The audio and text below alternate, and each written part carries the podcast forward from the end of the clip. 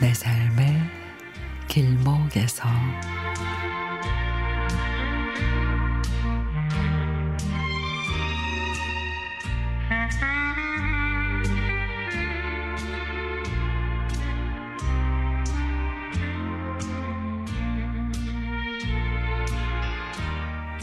두 살과 네 살이 된 아이들 주말과 휴일이면은 제 차지가 됩니다.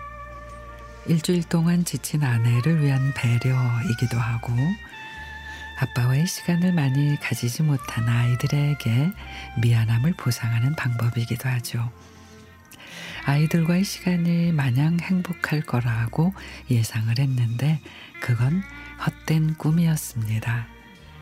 두 아이들의 움직임은 제게 잠시의 휴식을 허락하지 않았습니다. 그리고 두 아이가 아빠를 두고 벌이는 질투 전쟁도 장난이 아닙니다. 서로 아빠를 독차지하려는 통에 누굴 먼저 안았다가는 다른 아이가 드러누워 세상 잃은 듯 울어댑니다. 그러니 힘들더라도 두 아이를 동시에 안던지 아니면 눈치 봐가며 몰래 몰래 한 명씩 안아야 했습니다.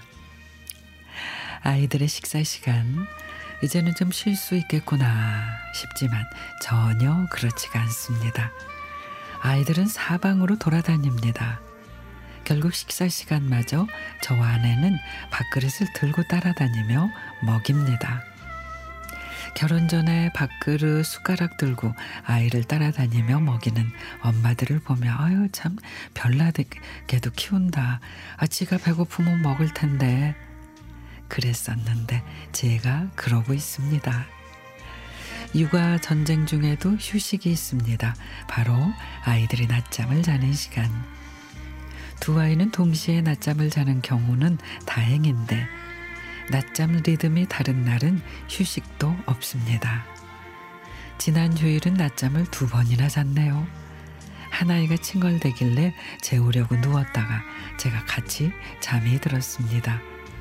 눈을 뜨니까 20분 정도 지났고 큰 아이는 옆에서 자고 있고 작은 아이는 엄마와 놀고 있습니다. 다시 작은 아이를 안으니 잠이 오는 듯해 자리에 눕히고 저도 옆에서 누, 어, 누워서 재우다가 저도 또 잠이 들었죠. 30분 정도 자고 나니 작은 아이는 옆에서 자고 있고 큰 아이는 깨서 엄마와 놀고 있습니다.